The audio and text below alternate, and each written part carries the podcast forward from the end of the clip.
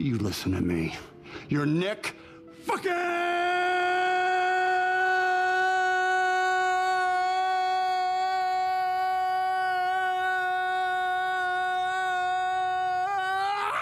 Whoa, Cage!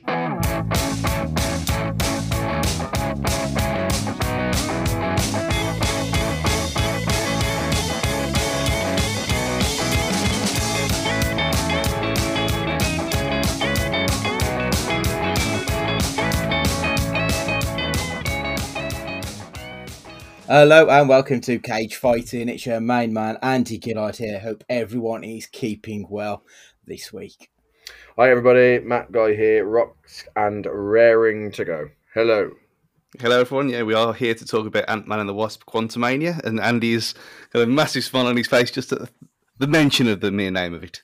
Hello everyone. Doesn't exist, we're done with the M C U now. It's that simple.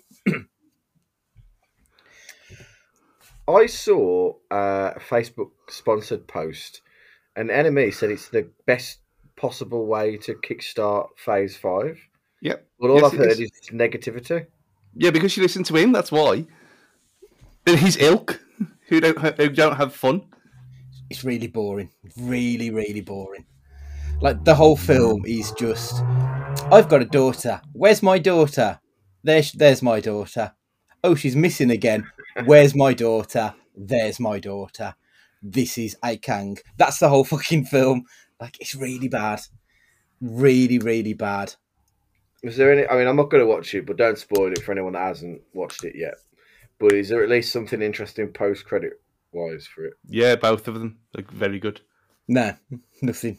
Okay. No, I mean, there is. The second one, I think, probably is a bit more relevant um, than the first. But, yeah.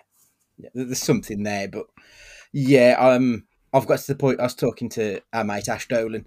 Like, I, I feel like Guardians might be the final chance for me. If that isn't a James Gunn film, I'm probably done. Because if it's just a Kevin Feige film that James Gunn happened to direct, I'm just not interested anymore. But he won't be. We'll be back here in two years' time talking about the same thing over and over again. Uh, We'll see. Groundhog Day. uh, we are here, though, to discuss The Unbearable Weight of Massive Talent. Um, it would help if I open my notes app up, though, wouldn't it? Let's be honest. Well, Andy, uh, let me let me interject there. While you're just you'll find a bit of prep, Stu, I've got a question for you. I've mm. been in Weston-super-Mare today um, for um, Sam's family. Do like they used to do like a. an annual family bash, and they all stop in a hotel and they all do this and that. Have you ever been on a holiday to a seaside town, to a hotel, like a B and B, and you've negotiated with the hotel to have free drinks as part of your package of staying with the hotel? I haven't, but I've been in a situation where that has happened. This is the strangest thing I've ever heard in my life. And I was there, at, like, so basically they'd negotiated to get one pound drinks after six p.m. And I was like, how the hell do you negotiate with a hotel what you're going to pay for drinks? And they were like, yeah, like we do it all the time. We just pay, we just, you know, we've brought twenty-five people to the hotel and we've put so much money, like, to pay for the rooms and, and, and our meals and stuff at the hotel. And we negotiated the drinks. I was like, is that a thing? Is this, is this, is this a thing? I don't think it's actually. It, it depends how, how if they go there all the time and then now the people. Um, I'm guessing that it's an independent um, mm-hmm. hotel as well. So it, I think it was the Sand Sandringham or Sand not Sandhurst. Um, mm-hmm. It was something sand based um, in Blackpool. Where my dad's mate ran it for years. Um, so when we I was kids, but I still remember it happening because I remember it being odd. And then when we went back years later, it still applied. Like, because, again, you went as a as a big group of people. Like, with that, in that case, it was the football club. Um, that you were taking twenty people there, and they'd give, like, they put it was almost like a deposit. Like, oh, here's yeah. your two hours in the bar for half price, and then after that, it's back to normal. But because otherwise, what are you going to do? You're in Blackpool. You're going to drink it wherever you want, but in this case, because there were so many people, it just seemed to work out. I don't think it's it's um, a through the books policy. Let's just say that. yeah, yeah. Um, but it, it, yeah, it's not it's not as weird as you think. It, it does go on. This is this is bizarre to me. But then I just I thought, oh, it's brilliant. I suppose you know you you know that for for that little bit of time you're going to be there and you got cheap drinks and stuff. But it was just it was. I thought if one man has lived and breathed this, it's true. So I know you, you've at least heard of it, so I was right in some degree. Yeah. There we go. Mm. It does sound a very stew thing. I, I'm in agreement with you there. uh, yeah, so Unbearable Weight of Massive Talent. Um, having to cast our minds back a little bit because it was this time last year.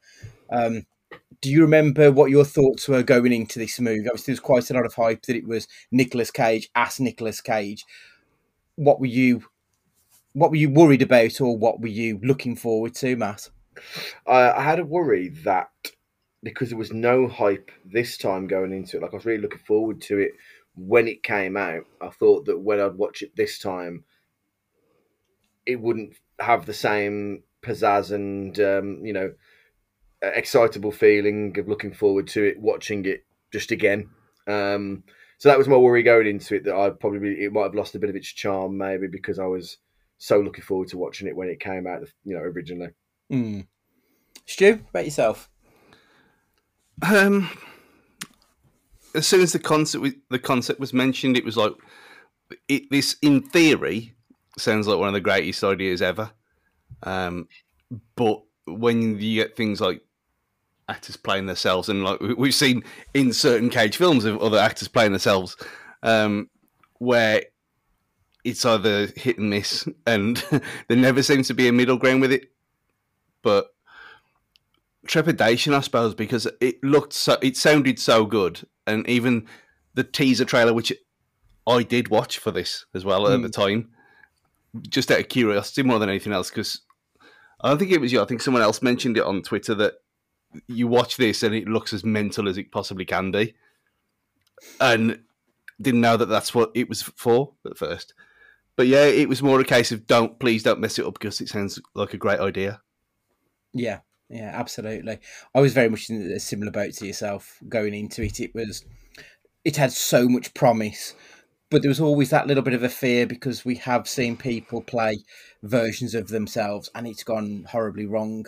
Um, obviously, with our boy Pedro being in there, hopes were pretty high just based off the fact that they'd clearly put money into the cast outside of Nick Cage. So the rest of the cast, uh, Tiffany Haddish, Sharon Horgan, Neil Patrick Harris, Ike Barinholtz, all people who've done really good sitcom work and film work in their own right as well. So actually that, that's a really solid cast when you look around outside of the main man himself. So I was quite pleased with that. Um, the director is a Tom Gormican, who up until this point he'd only directed a very run-of-the-mill comedy, which I think it might have been an Amazon Prime movie, um, called That Awkward Moment. And then this, when when I originally looked, like he had nothing else in the pipeline, but I've I've just looked now to see if there's anything else been attached to the director. And there's another film that he's attached to direct called Macau, which I had to Google, and apparently oh. Macau is a region in China. And that's literally all I know about this film because it just says in development. No, no one else is attached to this movie, so I have absolutely no idea what's going on. But it does look like Tom Gormican is going to be doing something else. But it, it kind of feels like he came, did this, smashed it out of the park, and it's a, still a bit of an unknown entity. I'm sure there's a type of bird from there. Quite possibly. I, I don't know. Google just tells me it's officially the Macau Special Administrative Region of the People's Republic of China. That's literally all I know about it. Macau, China, birds. you're, sure, you're sure not thinking... I'm not thinking of a macaw before you say it now. I thought it was more, uh, more of a cacao. Oh, dear. Terrible joke. Great execution. Found anything, Stu? I found some like some cuisine, and, and they do Formula Three, Formula Three there, but nothing on birds. No, I mean, that could have gone horribly wrong when you were searching for Macau birds, but never mind. uh, IMDb describes this film as, in this action-packed comedy, Nicolas Cage plays Nick Cage, channeling his iconic characters as he's caught between a superfan, played by Pedro Pascal, and a C I A agent by uh, Tiffany Haddish. I'm Nick Friggin! Okay! What's the worry here, Nick? You've lost some of your talent as an actor? No. What did he say? He says he loves you, but he went in a different direction. I'm done. I'm quitting acting.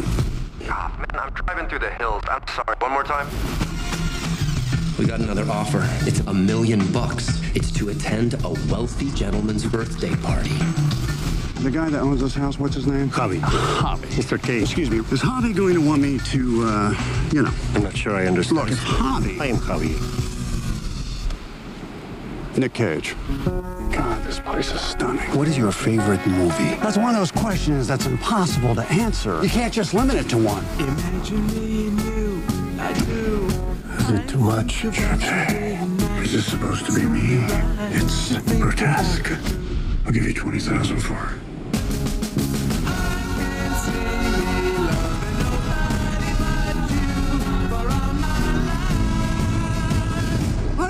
The cliff? We could have died! Ah!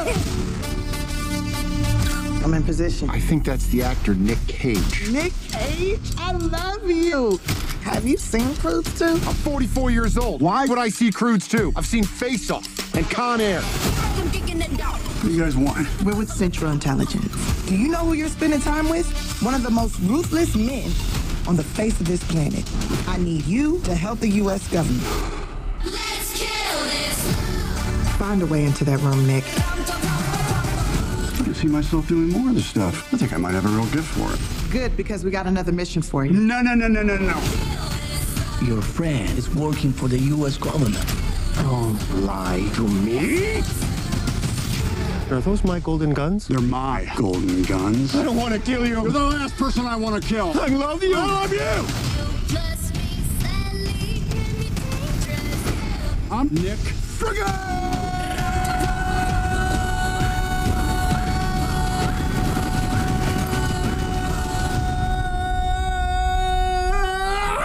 Whoa, okay.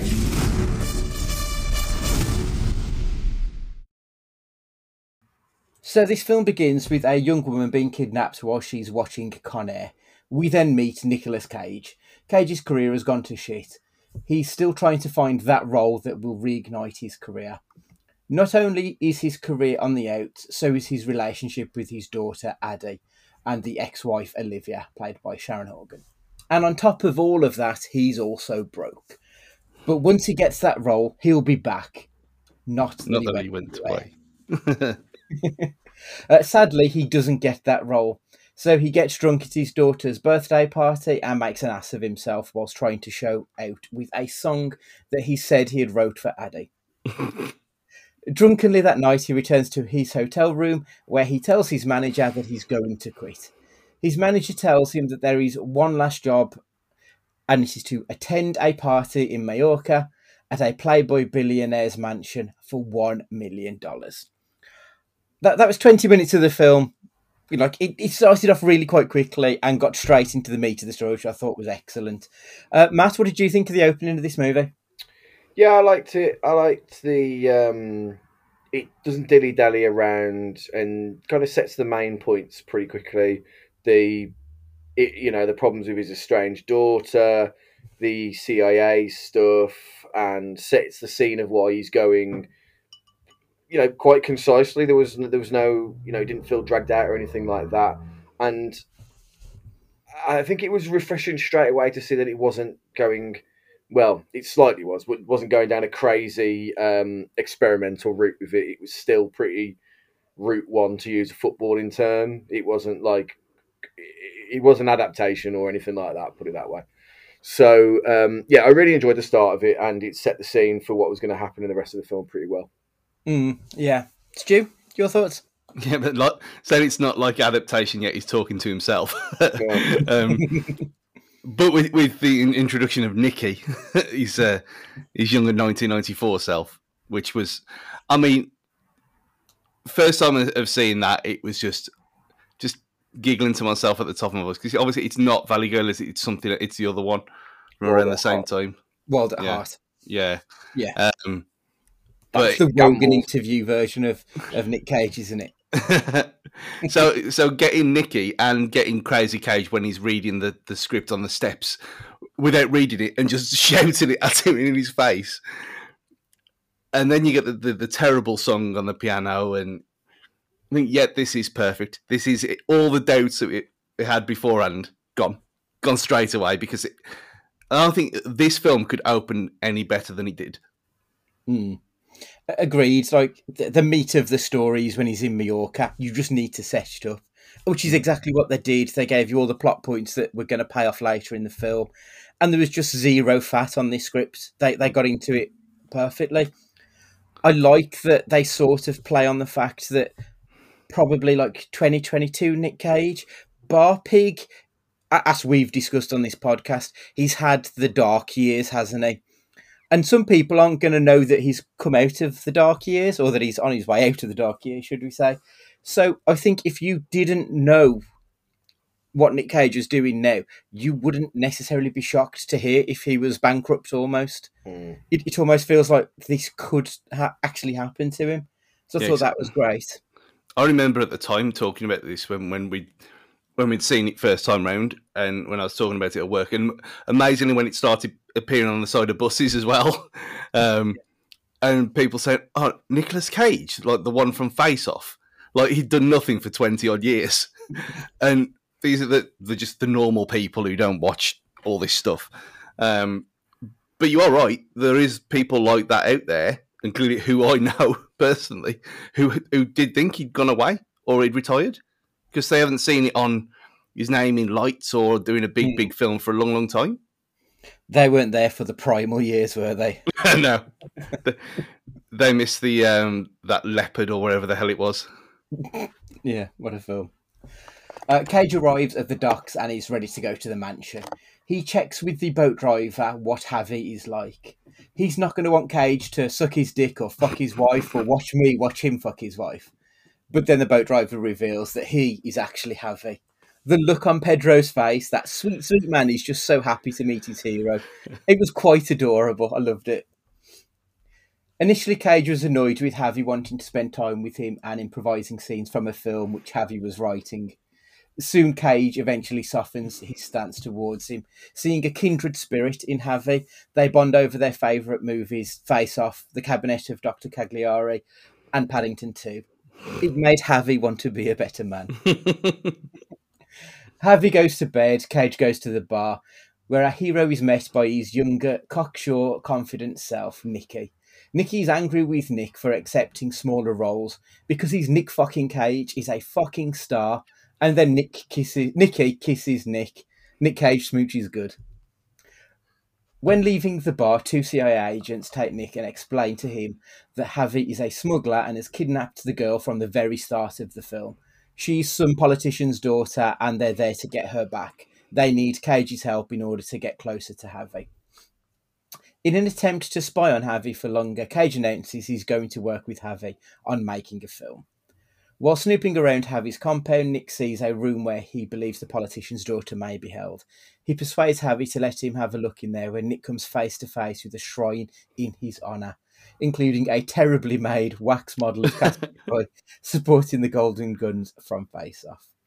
After a day together whilst high on L S D, they decide the film should be on their relationship. The L S D scene. So, like, whenever you see a comedy movie, they like to put one particular scene front and centre in the trailer and really fucking hammer it home. And this L S D scene was the one that kept appearing in every version of every trailer that they released. But I remember us three being sat in the cinema, knowing, like, broadly what was going to happen. We all laughed along. Everyone else in the audience laughed along too. It, it got a really good reaction, that scene did. Stu, thoughts?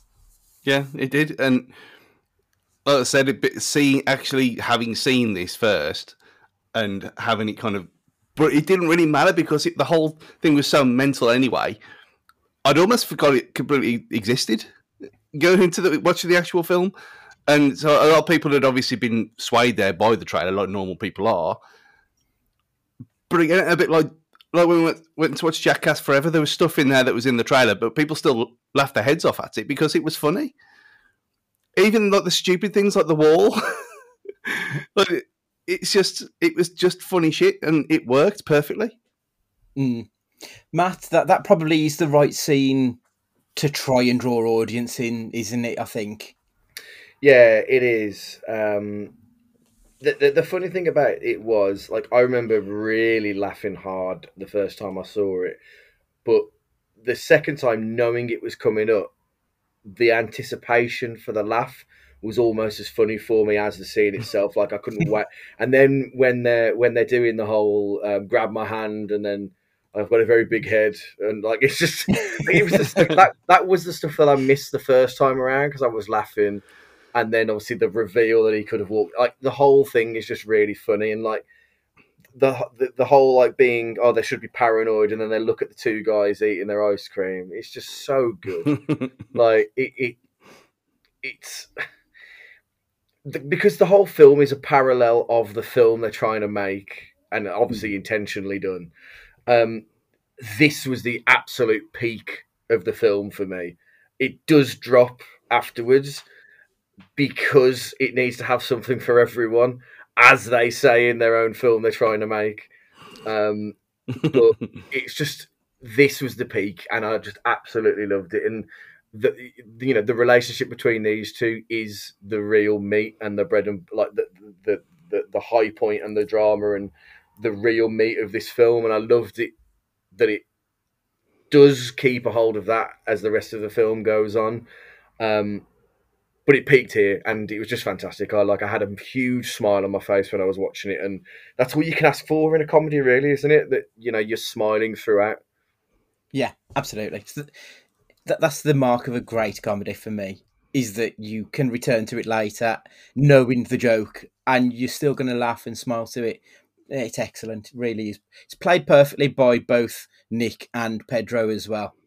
Just, as you say, the paranoia that leads into this silly little misunderstanding at the wall that then gets resolved, and it, it's really funny. It's excellent.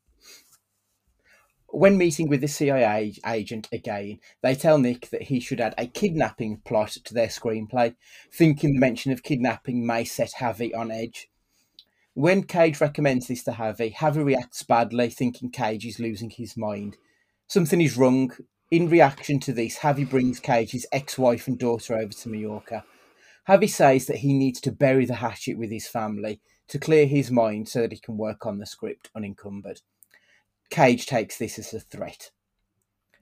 Meanwhile, Sergio Baldassari, head of a mob crime family, makes contact with Javi's cousin Lucas to tell him that they should merge operations after the Catalonian president is elected.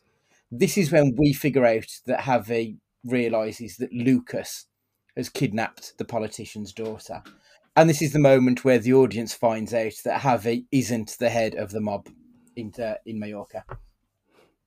Lucas then reveals to Javi that Cage is in bed with the feds as well, and gives Javi an ultimatum. Javi must kill Nick Cage or Lucas will kill Javi. Javi takes Nick out into the wilds of Mallorca. Tension is high in the air. Both sensing the end of the line is near. Both men have found a counterpoint in the other, but there's a cloud hanging over them. Both men pull a gun on each other. Javi is confused why Cage is pulling a gun on him. He explains that he's not really the head of the mob. He is forced to be a figurehead by his cousin and cannot leave the family and cannot be with the woman he loves for fear that they will come after her. Lucas's men find Nick and Javi. They start shooting at both of them. They get back to the compound, and Olivia says they've kidnapped their daughter. Uh, we also see that the C I A agents at this point have also been murdered. Quite tense. Like it, it, they do manage to ration it up with all the silliness beforehand. The handbrake turn is quite sharp, but it's really effective, I think. Uh, Matt, end of the second act. What? How are you feeling? Yeah, it, it was. To be fair, that. The funny thing was, in hindsight, knowing that swerve that, that, that Javi isn't the mobster. It's it's really it was really interesting watching Nick Cage think he is the mobster when we know he isn't before the mm. reveal. Mm. It was like, oh, like it's just a really it was almost like a it was fascinating to see, but it, it wasn't it, it was all intentional. Like Pedro's doing everything intentionally to make it look like he was a mobster when he we know he knows he isn't, if that makes sense. Um The tension was high, but then they put that weird bit in with them swapping shoes, which yeah. I didn't really, which I didn't really get apart from the gag about him having subpar footwear when they're running, when they're running off. Like I didn't really get that. Like I, I don't know if that was just to say that, like, even though they know they're going to kill each other, or one of them's going to kill the other, they are just actually best close friends. Mm. I don't know if that was all it was for, but it, it, it did stick out like a bit of a sore thumb for me. And I don't know if it's just because I was um too dense to realise the joke or something. But um, yeah, I mean, it, it all went as it should. But as they mentioned, they've got to get to that tricky third act, um, as yeah. they mentioned in the film themselves. And I think that was where I was like, "Oh, how are they gonna? What are they gonna do here? Like, does it just go into a faux action film and lose its charm of um, you know, this uh, this bromance rom-com drama we've had so far?" Mm. Uh, I, I sort of agree with the shoe swapping thing. It, it's a bit bizarre when they're about to gun each other down, but much like you, I, I can only assume it was to show that even in spite of everything else, these men sort of love each other. Like they mm. they. do recognise themselves in the other person, hence why they feel comfortable enough to swap their clothing. Um, it, it's a bit bizarre, but that's what I assume it must be as well. So I think I'm in agreement with you there. Stu, uh, how are you feeling at this point? Yeah, it's a bit like the um, playing football in the trenches in World War One on Christmas Day kind of thing, where you, you, you go into battle in the end, but you're all the same, really. Um, that was what that said then was actually one of my um, mentions for the good, the bad, and the crazy. Later with the crazy part, where I didn't anticipate it being, for a film like this, for a second watch being so revelatory with regards to knowing that he isn't a criminal mastermind. Mm. Because it, it's, like you said, every the way he does play it, he plays it, obviously, to fool everyone anyway, and because he's made to.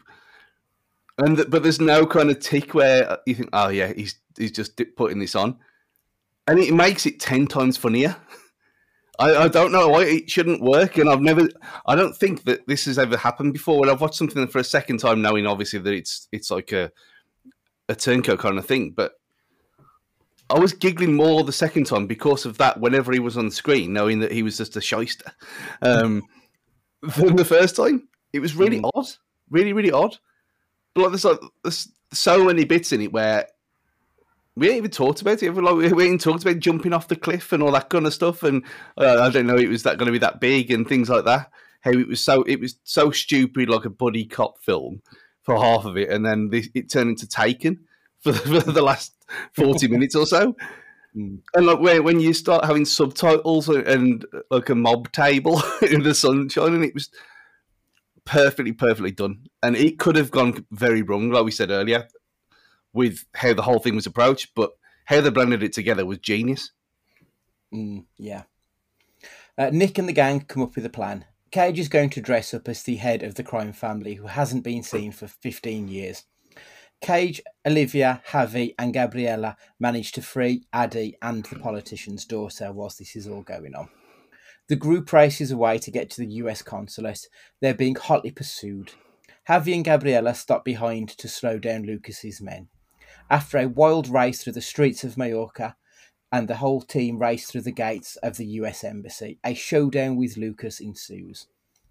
Addie throws Nick a knife, and as he catches it, we cut to a Hollywood blockbuster where Nick Cage catches the uh, catches the knife that was thrown by his daughter and stabs Lucas. This is the blockbuster that was written by Nick Cage and Javi. The film goes down a storm. After the premiere, Vanity Fair want to interview Javi and Nick, but Nick wants to spend time with Olivia and Addie. Back in the family house, Cage tells Addie to pick a film, and she asks, have you ever seen Paddington two? Uh, how did you feel about the ending? It came quite quick and fast, I think. Um, but I do feel it needed to, because it had hit that point where it, it was ready to boil over, and they just needed to whip it off the heat and get the story told, I think. So I think they did the right thing once they'd left the the wooded area, just getting through the end of the film, going hard and fast. Stu, how do you feel about the ending? Yeah, worked. That's all you can say about it, really. It, it wasn't...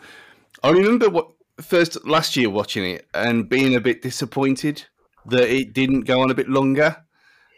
But then watching it now, it works. It does. It, it makes a lot more sense. And again, I'd forgot about like the switch where it's like someone else playing his wife when you, mm. when you see it on the screen. I completely forgot that part's happened. And then the whole Demi Moore thing, I thought mm. it was just it just worked really well.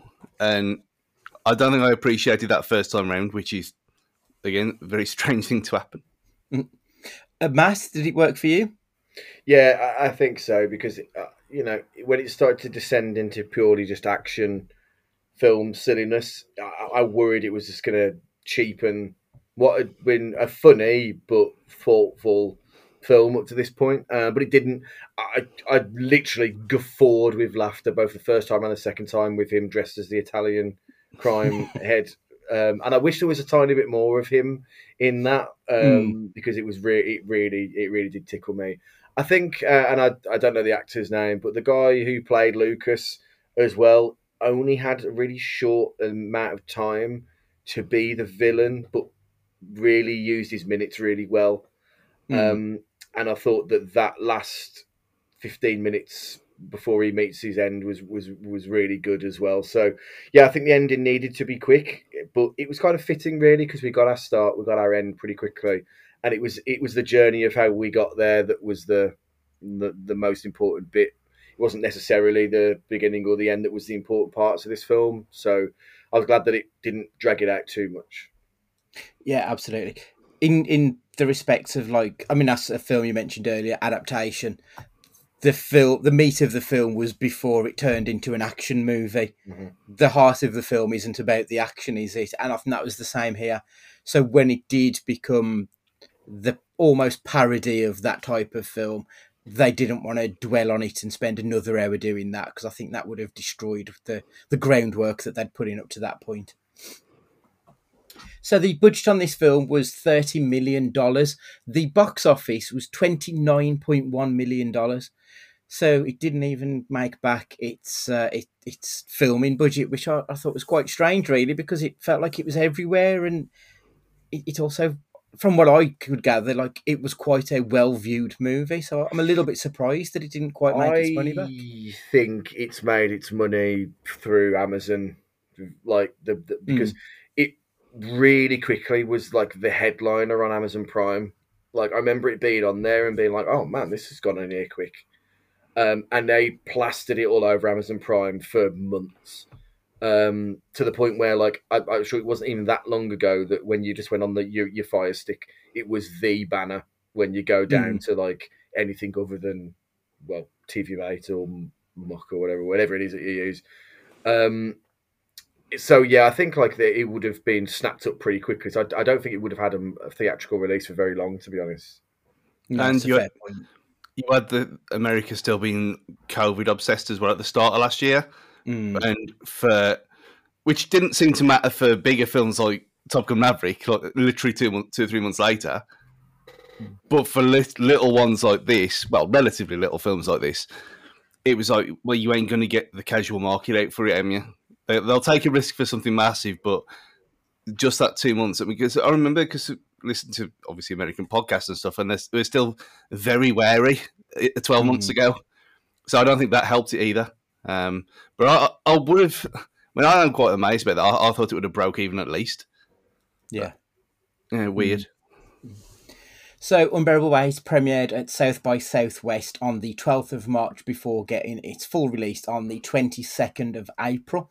Uh, the highest grossing films for April twenty twenty-two, Sonic the Hedgehog two made one hundred ninety million dollars that month before going on to make four hundred two million dollars in total. Another big release uh, is a film which has got a seventy-seven percent on Rotten Tomatoes. It's a Marvel movie that made one hundred sixty-three million dollars against a budget of eighty. Stu, do you know which film it was? Um, I'm guessing it's that one. Eternals. It's not. It's not. Uh, if I was to say it's Morbing time. uh, that, it was Morbius. Is that the whole thing or the first run? Uh, that I believe that is its first run, one hundred sixty-three. But in fairness, no fucker saw it on its second run, so it probably was one hundred sixty-three or late anyway. Uh, from my view, though, that very much tells you that the quality of a film doesn't necessarily mean jack shit when it comes to how much money it will make. Uh, the scores on this film, Stu, do you want to go first? Tell us what you think score out of ten, out of one hundred is on this. Well, no, I'm guessing what I can't remember it being panned by anyone, so I'm guessing critics around about eight, eighty-five, something like eight. Um, audience, again, I don't. I, people who watched it seem to really enjoy it. Very few who are annoyed, unless they were watching it with, without getting the references, which would be a strange thing to do anyway. Hmm. Um, or unless they're younger, obviously, they, they wouldn't get it. So maybe that. Uh, I'll go, I'll go about the same, about eighty-two for audience. Fairs. Matt, what do you reckon? I reckon, I reckon eighty-five for critic, but seventy-five for audience, because I think the critics would have lapped up the more nuanced stuff about it being meta and everything else a little bit more than the audience would. Mm, yeah, I think that's fair. Um, the IMDb score was a seven point oh. The Rotten Tomatoes audience and critical score was both eighty-seven percent. Mm, so we're looking at just under, you know, uh, nine out of ten for, for your average on Rotten Tomatoes, which I, I think is one of the, the stronger scores we've had in both columns. Like, mm. It's generally, from what we've seen, we've had one good and the other's been a bit less than. But, yeah, it, it seems that everyone seems to enjoy this film. Uh, so the critical response, Clarice Lockery from The Independent. The film rockets through its more conventional action comedy finale purely because both actors throw themselves wholeheartedly into the slapstick. It's a big win for Pascal. Thelma Adams from Movies for Grown-Ups. Remaining relevant, a roaring Cage embraces his massive talent as well as his enormous crazy and soars. Shirley Lee from The Atlantic, even in the scenes riffing on the nineties action movies made, that made Cage a household name, all shootouts, car chases and gunslinging standoffs, Cage and Pascal are magnetic to watch for their earnestness. Uh, one negative review that I had to highlight, though, was from Ty Burr, who, according to Rotten Tomatoes, is a top critic from Ty Burr's watch list. Yeah, um, it's all very clever, but only clever, and swipes ideas from other better Cage movies. Like, does he not realise that's the whole point of this movie, is to swipe ideas from his other movies? It, it just seems a bit of an odd review, I thought that one was. Obviously, fan reviews were pretty positive as well. Except for the maniacs at Amazon dot com, they only gave this film a four point one out of five, which, wow. which for Amazon is like a two-star for most normal yeah, humans. Yeah, that's awful. Yeah. It got seventy-five percent four- or five-star reviews, though. Harry the Hippo gave it a one-star review titled Best Film Ever. This film is incredible, so, so good. The reason it only gets one star is that I can't give it six stars out of five. Sort yourself out, Amazon. What? Yeah. Uh, there's one review I had to read because, well, you, you'll see. Ramtech left a review titled, An Investigation of Reviews Required. If ever a film should initi- uh, initiate an investigation of Amazon reviews and critic ratings, it should be this. Utterly appalling drivel. I can't see why anyone that was entertained when every facet of this film hit rock bottom, starting to lose confidence in Amazon Prime ratings. This was simply dreadful. Like, considering the number of Amazon reviews that we've read, this definitely isn't the film that needs highlighting. Just a quick comparison, Iron Man two is rated at four point seven. And Iron Man three is rated at four point six. They're both higher than Unbearable Weight, but apparently this guy thinks that Unbearable Weight is the film that they need to be investigating. Uh, so the good, the bad, and the crazy. Matthew, kick us off. So for the good, it would be um, just just generally the bromance element to it. Like, it's a relationship that you genuinely care about and genuinely evolves, and at the point where we think that they're going to, um, it's going to dissolve, I think like there's a genuine sense of being like disappointed and it being bittersweet that the film has to carry on in that way, because it's just so good, the relationship between the two of them, like so pure and so innocent. And I think, I think Pascal's Pascal's the star of this film. I hate. I, I think he's mad in itself to say, mm. like he he like he really carries that element of the the comedy side of it, I think, better than than, than Cage does. But as a pairing, like their relationship is just so like it's so believable yet mad at the same time, because these two weird egos that collide with each other. Um, but my bad, it, from an ego side of thing, is the, the the Nicky thing. I just didn't. It just didn't do anything for me, and I'll t- like. And I'll tell you for why. If there was more of that, and it was more things from his career, mm-hmm. because they don't do much of the deep cut in this film, right? So they mention Captain Corelli's mandolin, and then they go, uh, and he goes, oh, oh, criminally underrated, but by the way. And I was like, yeah, it fucking is, actually, in a weird way. Like, this film doesn't lean in either direction. It's not. It, it's not for casuals, but it's not for diehards either. And I think if it leaned one way or the other, it would have been better. Mm. So if they'd have done more of the Nicky stuff, but with other of his other ones of his characters, um, you know, if they'd have leaned into um, Face Off a bit more, or if they'd have leaned into his other roles a bit more, I'd have found that a bit more entertaining. But to just have like two scenes or three scenes where he's hallucinating about an alter ego, just... it just stuck out a little bit for me. Just, I was a bit like, oh, um, right. So people that have watched this casually won't get it at all. And then people that did enjoy it because they know who he was and they think, oh, I know who he was. That makes me feel special. You only get it once with that mm. Nicky character. So it was a bit of a wasted opportunity for me, that. Um, and, and my crazy is that Nicolas Cage, after reading into some kind of trivia in this, he had to be convinced to even do this film. It's just the most bizarre thing in the world. Like, he had to wait until he like a script was completed and finished, and he had to read the script before he'd even agree to it. You just thought that this would just be the, an absolute dream thing to do. But I, you know, I guess someone who is serious about his films, as crazy as some of them can be, wants to know it's not going to be a piss take, I guess, as opposed to, you know, a genuine piece of cinema. So I suppose it, it, it's understandable, I guess. Mm. I think they did quite well in the scripting, because it quite easily could have gone down the insulting route, couldn't it, I think? But they mm-hmm. they did balance it, that it was mostly a homage to Nick rather than let's take the piss out of him. So I think they did find that balance, and that's probably why, as you say, that he, uh, he, he eventually agreed to do it. Stu, you're good, bad and crazy, please.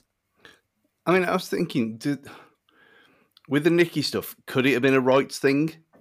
Where a lot of it wasn't cleared to use, and different studios are owning different things. I mean, weirder, more mental things have happened in the past, so you, you could rule it. It might have been the case, because it, it, thinking about it, I mean, I, I mentioned earlier, I like the Nicky thing because I like that that era of, um, but to only bring Wild at Heart character rather than some of the more well known ones, or the, obviously.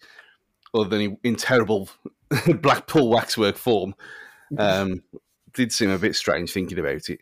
I mean, the, the good. I mean, oh, the fact that it it worked, the fact that they didn't fuck it up, was the good thing about it. Because, like I said, that I was trepidatious about it because of the concept is a bit odd, and who do you market this at, really? And if you haven't got everything, then you can't aim it at the the, the Cageophiles or whatever we are. Um, but yeah, just the fact that everything worked. Not the fact that Pedro is great and everything, because obviously he's going to be great because it's Pedro Pascal. But the fact that everyone was on point with it. Everyone seemed to throw themselves completely into it, regardless of how big or small they, their role was. And it, it just worked, and we haven't seen many of them doing this uh, the last few years. And you could see that everyone was having a, a great old time making it, and it, it shone through, really. When that, the, the bad being probably... I don't, I don't, you know what? I don't even know if there is one, because I've I've watched this three times now, which is rare. In the space of a year, I would not do this normally. um, watch it in the cinema, then I watched it again when it came on Prime, and then again for this yesterday. And every single time I've loved it, and I've still laughed as much in different parts in different ways, as I've said. Mm. I, I ain't, you know, having a bad no. Uh, it's going to pass. He's going to pass from being bad. And the, the crazy is,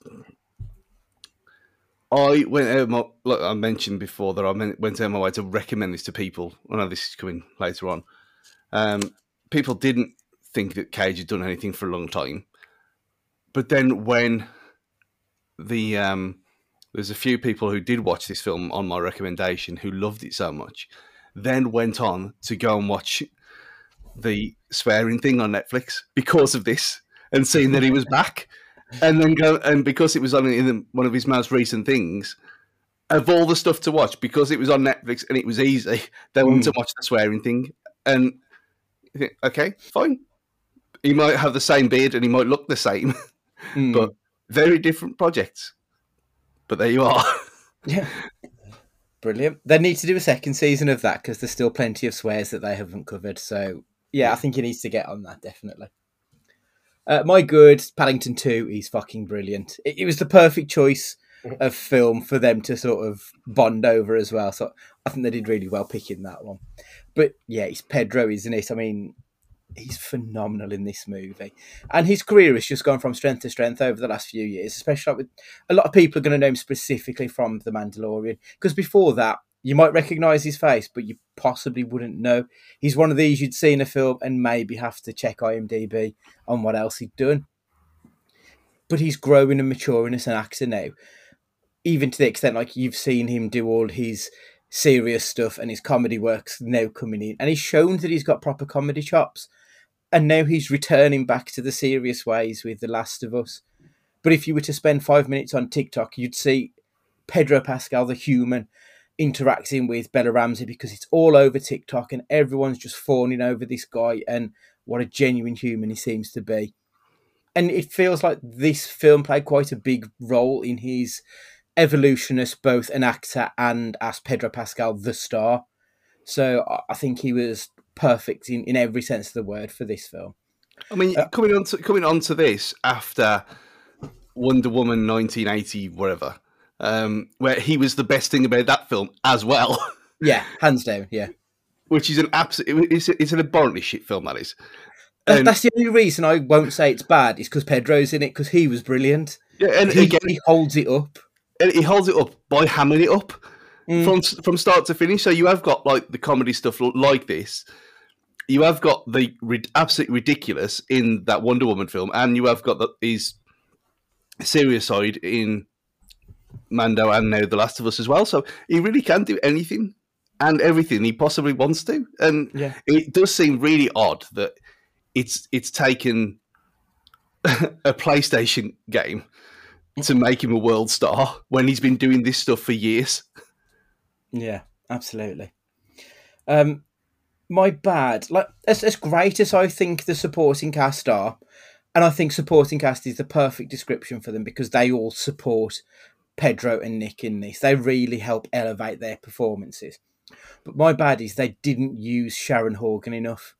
Like, she was really good in it, but Sharon Horgan, it's not like she's just breaking America.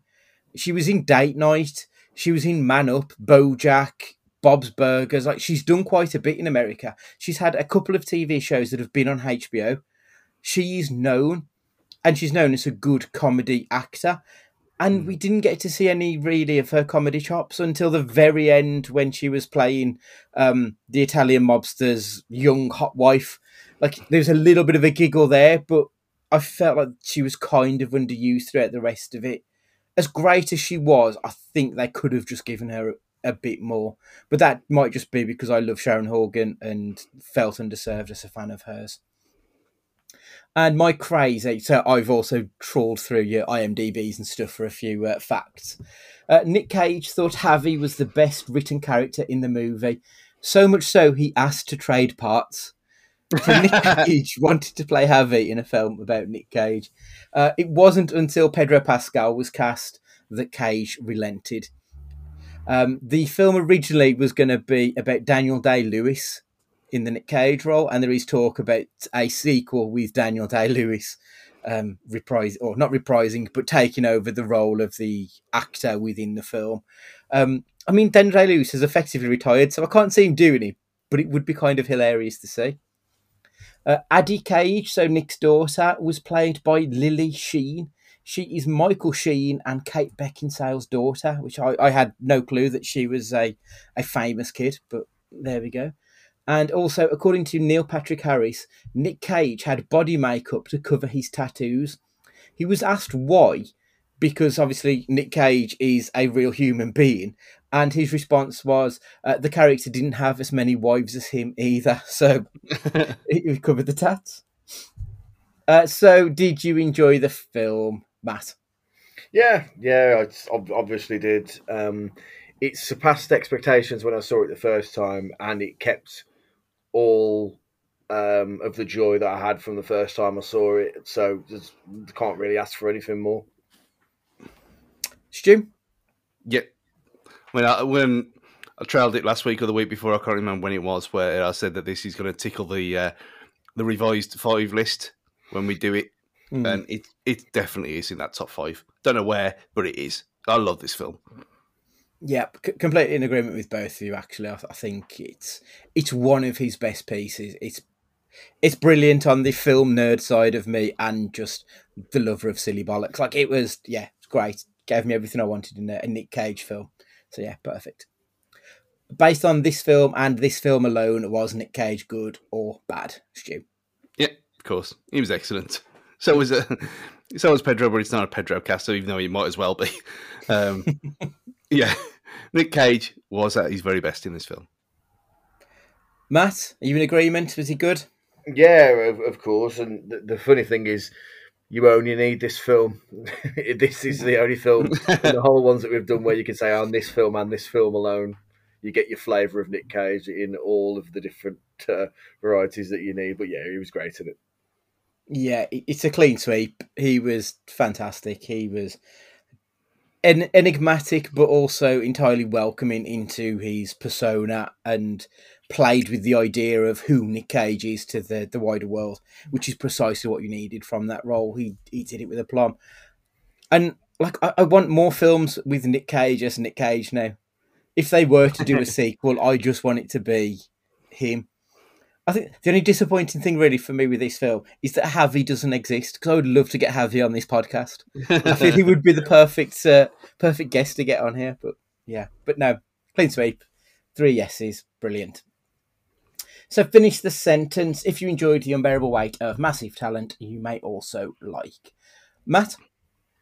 It's just re- this was really tough, this. I've really struggled with this all um, all day thinking about it, because I just can't think of a film like it that, apart from... I, I didn't want to go down the route of sort of like actors playing themselves, because I thought that was too, that was too easy. So I'm going to go for a film that uh, had no right to be as good as it was, and only because I don't know when I'll get a chance to talk about it, unless... we do it next week. Um, and that would be Puss in Boots. the, new, the new Puss in Boots film. Um, and the reason I do it, because it's a film that has a, like a way more heart than it, it, like this, than um, that it has any right to have. Um, it's just an excellent film. And people were putting on like Twitter and TikTok and stuff that they didn't think that the most emotionally tormenting yet beautiful film of this year would be Puss in Boots. Any kind of Shrek-related canon. but it absolutely is. Like, I think I had some some form of existential crisis after watching this film. um, it's just it's just wonderful, and it'll like, I, it, it's not Paddington two, but it's up there as one of the best animated films of the last decade or however long it's been that I've seen, that really made me smile yet had heart to it. And it's just brilliant. And everyone from all facets of casual film to film nerds to the, you know, podcasters to everything are just raving about it, about, about how good it is for a film that like had no hype coming into it. Like, Shrek now at this point, it's just a, another Fast and Furious. This, you know, it's just the net. It's just this film after film after film. No one really cares anymore. It's got the Ameri- It's like the American Pie thing that they just kept churning out sequels. Mm. Whereas this just came out of the blue, out of nowhere, and and um, and is really excellent. I I really want to say, so just haven't found time to fit it in. Is it an end of the saga? I mean, it's called the the last. Stand, is it something like wish, that? Is it the last uh, wish? The last wish. Uh, I can't say. Okay, I can't say. Fair. Um, but um, yeah, it's uh, it's just. But essentially, the, the the whole plot of it is um, is that Puss in Boots hasn't realised that he's used up eight of his nine lives, and um, he's only got one life left, and. Does he cherish the last life that he has? Okay, that sounds quite sweet, actually. Yeah. Yes, okay. Trust me, like, it's so good. It's really good. Um, Brilliant. Yeah, I'm not going to say anything more about it because I, I, I want to not, nay, need you to see it. Cool. Okay, Stu, what do you reckon? I mean, I've only seen up to Shrek the Third, so I'm, I'm a bit behind on the Puss in Boots saga. Um, Look at, because it is so weird and unique, semi-unique, this film. I thought, well, the the only thing I could possibly that it reminded me of was actors doing something in a film about actors that they're not supposed to be doing, and that was Tropic Thunder. And it's got the same level of stupidity towards the end, um, but throughout the whole film, and obviously the whole Robert Downey Junior nonsense in it, which is still blows my mind that that even happened even then. Let alone now. Um, but yeah, I, I watched it a few years ago, and it's probably more just for the shock factor. It's more funny now than it was then. Mm. It's it's definitely worth a rewatch if you haven't seen it for a while. But yeah, Tropic Thunder, the, the only thing that comes close, and that's for part of this film. Yeah, yeah, I, I think that's a good call actually. Uh, mine, um, like obviously we've mentioned adaptation a couple of times, so I think that's worth mentioning. It's a film that's very metatextual on a lot of levels, which very much ties in with how this is done. Um, but obviously, check out our back catalogue. We've already discussed that film. We all loved it. Cage was Oscar nominated. It's a great movie. But the film that I was going to go for is Annie Hall. It's one of the earliest sort of meta films that springs to mind for me. A lot of fourth wall breaking. One of the first examples of someone being funny in a film. And people laughing. Like, whenever I watch, like, say, Friends, for example, I don't know why that springs to mind, but I remember, like, Chandler cracking a, a wiseacre joke, and everyone, all of the audience laughs, but the people on set act like he hasn't just told a joke. Mm. And I find that so bizarre when someone's telling a good joke that they don't laugh. But Annie Hall was the first film that I remember seeing someone tell a joke and humans actually reacting like a human being would. Um, so for some reason, that's the first thing that sprang to mind, just because of the meta nature of it all. Uh, so that's my one, is Annie Hall. I know it's probably a bit con- controversial with it being uh, Woody, but it's, it's a good film regardless, to be fair. Uh, so that is another Nick Cage movie in the record books. If you've seen this one or any of the others, get in contact at cagefightingpod on the socials or cagefightingpod at gmail dot com uh, via email. If you're listening to us now, obviously, you want to make sure that you're subscribed on whatever podcatcher that you're listening on. And please leave us a review. We would fully appreciate that one. And finally, thank you for just giving us your time this week. We truly appreciate it. So for this week, Matt, would you like to say goodbye? Take it easy, everybody. Have a great week ahead, and uh, check in on your pals. Have a great week. Stu, would you like to say goodbye?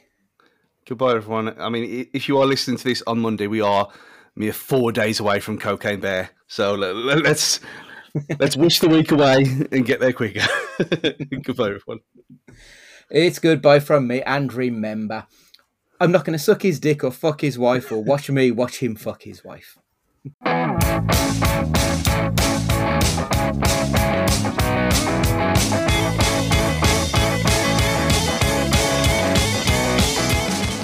Excuse me, real quick. The guy that owns this house, what's his name? Javi. Yeah, Javi. Look, if Javi wants me to suck his dick or fuck his wife or watch me watch him fuck his wife, that's a no-go. You understand? That's no bueno. I am Javi.